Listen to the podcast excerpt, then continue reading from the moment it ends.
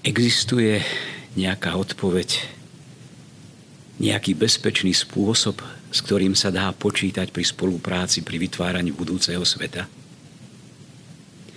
Existuje nejaký typ človeka svetového formátu, ktorý vníma, ktorý v sebe pocítil toto hrozivé zemetrasenie, ohrozujúce aj to, čo bolo dosiaľ považované za nedotknutelné a ako rozbúrené more vyvoláva pochybnosti, že ho najvyššia pravda ponechala svojmu osudu a uvrhla ho do najhlbšieho zmetku?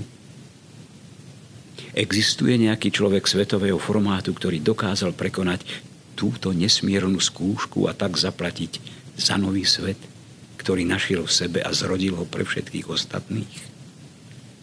Áno, existuje. Zaiste hneď tušíme, že takýto človek nemohol byť len obyčajným človekom. Musel to byť človek a tým je opustený Ježiš.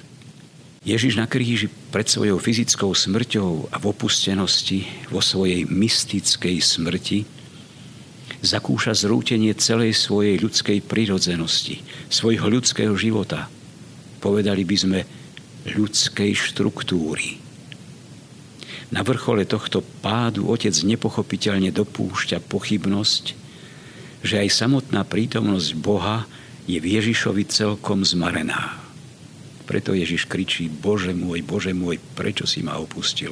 No práve v tomto výkriku má Ježiš, pretože je Boh, silu prekonať túto nesmiernu bolesť a svojmu telu podrobenému utrpeniu dáva moc nesmrteľnosti tým, že svoje vzkriesené nesmrteľné telo uvádza dolo na nesmrteľnej trojice.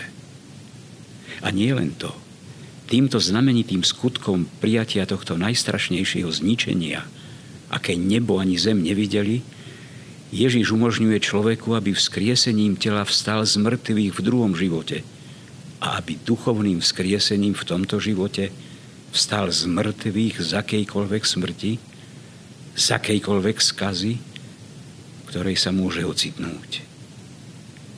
Tomu, kto ho miluje a nasleduje, dáva ducha pravdy, tak ako po vrcholnom okamihu svojej opustenosti na Kalvárii vylial na apoštolov prúd Ducha Svetého.